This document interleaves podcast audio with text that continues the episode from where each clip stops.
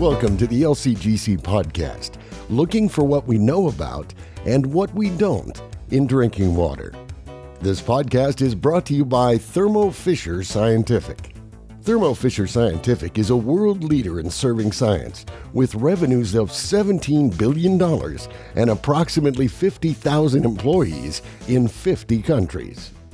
Their mission is to enable their customers to make the world healthier, cleaner, and safer. They help their customers accelerate life sciences research, solve complex analytical challenges, improve patient diagnostics, and increase laboratory productivity.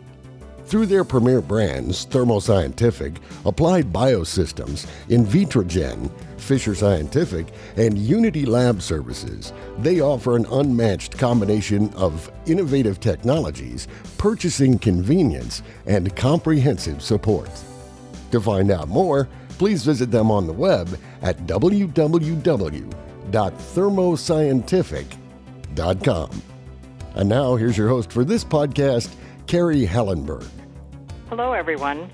This is Carrie Hollenberg with LCGC, and I'm here with Dr. Andy Eaton, Technical Director, Eurofins Eaton, Monrovia, California. Thanks for being here today, Andy. Glad to join you. Uh, to get started, at last year's Water Quality Technology Conference in November, you gave a talk entitled Use of a High Resolution Accurate Mass Spectrometer to Expand the Scope of U.S. EPA Methods for Emerging Contaminants. Could you give us an overview of what your presentation was about?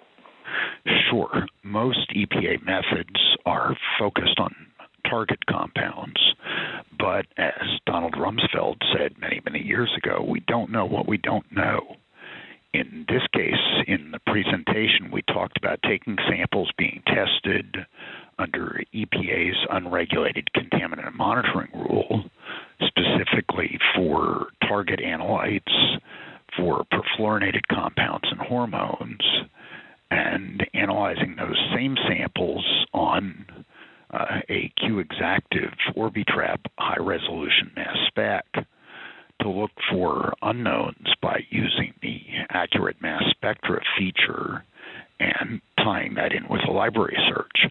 And what we found was that in, in the case of some of the samples, specifically the ones being tested for perfluorinated compounds, uh, we found some of the target analytes, but we also found uh, a large number of other non target perfluorinated compounds that weren't reported using the EPA approved method because, again, it's focused strictly on target analytes. Well, thank you. And can you say, tell us exactly what is high resolution accurate mass spectrometry compared to more traditional mass spectrometry, and what technique do you use? Well, first off, uh, as a caveat, I'm not a mass spectroscopist, so my answer here is on a very basic level there are really various uh, high resolution accurate mass techniques available in traditional uh, LC triple quad systems.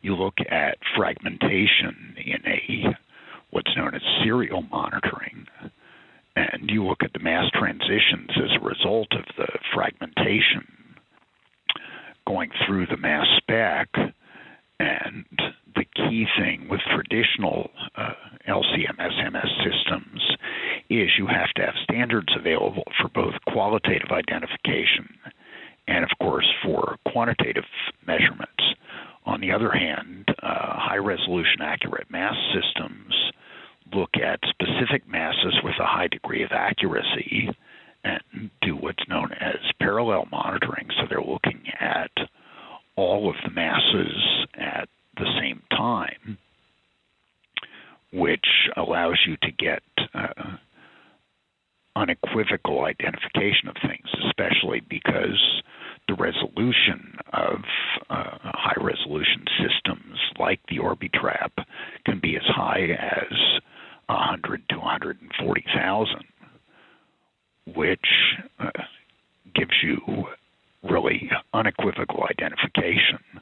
There are two typical high resolution techniques that are used uh, time of flight mass spec and Orbitrap. And time of flight really doesn't have the same resolution as Orbitrap, but it tends to be a faster technique. we ended up moving towards an Orbitrap system, both because uh, it's got much higher resolution than time of flight, and also because we can operate it as a conventional uh, triple quad system in addition to using the high res aspects of it. Well, thank you. And and how has high resolution accurate mass technology helped in our understanding of emerging contaminants? Well, the reality is, in the analysis of emerging contaminants, uh, high resolution techniques are really still in their infancy, and that most of the work on emerging contaminants is really focused on targeted compounds. But it really looks as though we have two areas where uh, high resolution accurate mass techniques have the potential for helping us to understand what's going on. And probably the most important one of those is with the growth of water reuse projects, we typically start with a wastewater effluent, which could have all kinds of compounds in it. And then in the process of doing reuse, we typically end up doing oxidation, which usually does not result in complete mineralization of the compounds that are present. So we end up with uh, degradates of our initial uh, contaminants that came into the system, and we don't always know what we're producing. Uh, the other thing is, of course, we don't know anything about the toxicity of what we're producing. So, this is a case where a high resolution technique can help us evaluate that. We've actually used that in one project where we're looking at uh, chlorinated byproducts of some pharmaceuticals of trying to differentiate whether we're seeing uh, samples that are coming from a conventional wastewater plant or coming from a septic system where you would not necessarily have uh, any chlorinated byproducts. The other area where uh, high resolution techniques are important is the fact that when we use traditional targeted analysis techniques, we don't really know the scope of an issue because all we know is what we're looking for. And that's the example that I talked about earlier that we presented at the Water Quality Technology Conference. If we look at perfluorinated compounds, where the EPA method really only looks at about 10 compounds, but we know there are both precursors and breakdown products that we know little about as far as toxicity and even less in terms of occurrence. And high resolution accurate mass techniques like the Orbitrap can help us find out what may actually be present in a site. Thanks. And for those listeners who don't know how the EPA investigates emerging contaminants, can you describe EPA's unregulated contaminant monitoring rule program? Sure. The uh, unregulated contaminant monitoring rule program is also known as UCMR. I'm going to use that acronym so I don't keep repeating the long phrase. Basically, the UCMR program has now been going on for about 15 years. It just finished its third round. And in that program, EPA identifies up to 30 compounds of concern that they think may be present in drinking water, but for which they don't have occurrence data, and they do have some health effects information. So, uh, in five year cycles, they require all water systems that serve over 10,000 people and a subset of ones serving less than 10,000 to monitor for those constituents to determine what may be present. In the most recent UCMR round that, again, just completed at the end of 2015, uh, there were about uh, seven analytical methods that were used in the UCMR program. Uh, one for perfluorinated compounds, one for hormones. Both of those were uh, LCMS-MS program uh, methods. Uh, there were also some GCMS methods. Uh, one for 1,4-dioxane, one for volatiles. There were some inorganic methods for uh, disinfection byproducts like chlorate and also for trace metals, and then an ion chromatography technique for hexavalent chromium. So it really covers a wide range of contaminants, and then EPA takes the data from that in terms of occurrence to determine whether it makes sense to consider regulating some of those compounds based on occurrence. And how has high resolution accurate mass technology expanded the scope of EPA's UCMR program? To date, it really hasn't been applied to the UCMR program at all. And unfortunately, I doubt if it will be. That's in part because of the regulatory constraints that UCMR program is limited to 30 contaminants. So as soon as you have a uh, high resolution technique where you could basically, in theory, look for hundreds of contaminants in one analysis, you start raising significant questions about how that fits into the UCMR uh, program.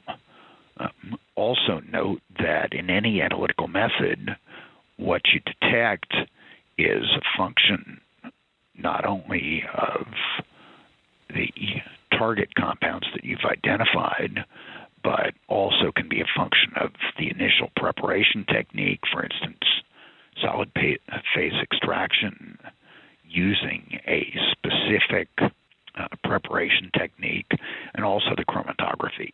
So there are really challenges in using this technique for routine monitoring programs, such as the UCMR.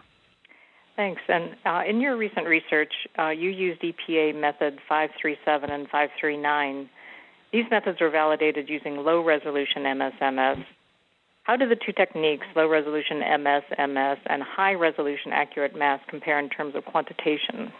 We actually thought when we went into it that the high resolution techniques might be comparable to the low resolution techniques, but that we'd have some compromises because we were trying to look for a wide variety of uh, compounds at the same time. But what we actually found was the Orbitrap system was much more sensitive than our conventional triple quad method.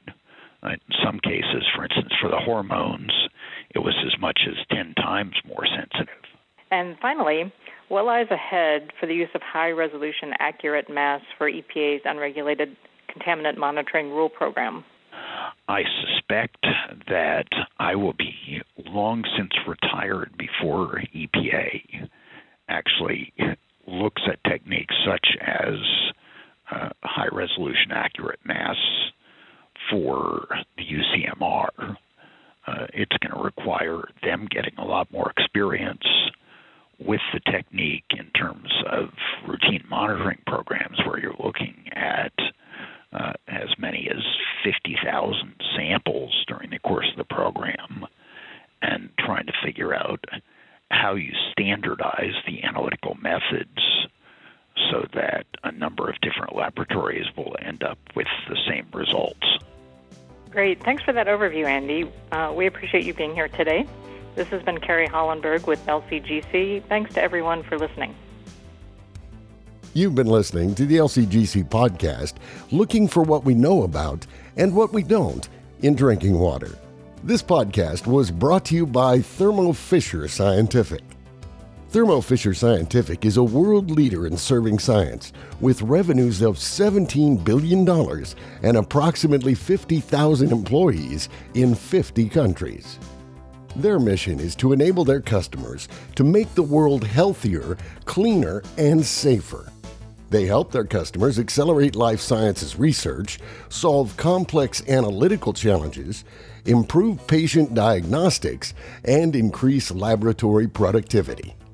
Through their premier brands, Thermo Scientific, Applied Biosystems, Invitrogen, Fisher Scientific, and Unity Lab Services, they offer an unmatched combination of innovative technologies, purchasing convenience, and comprehensive support.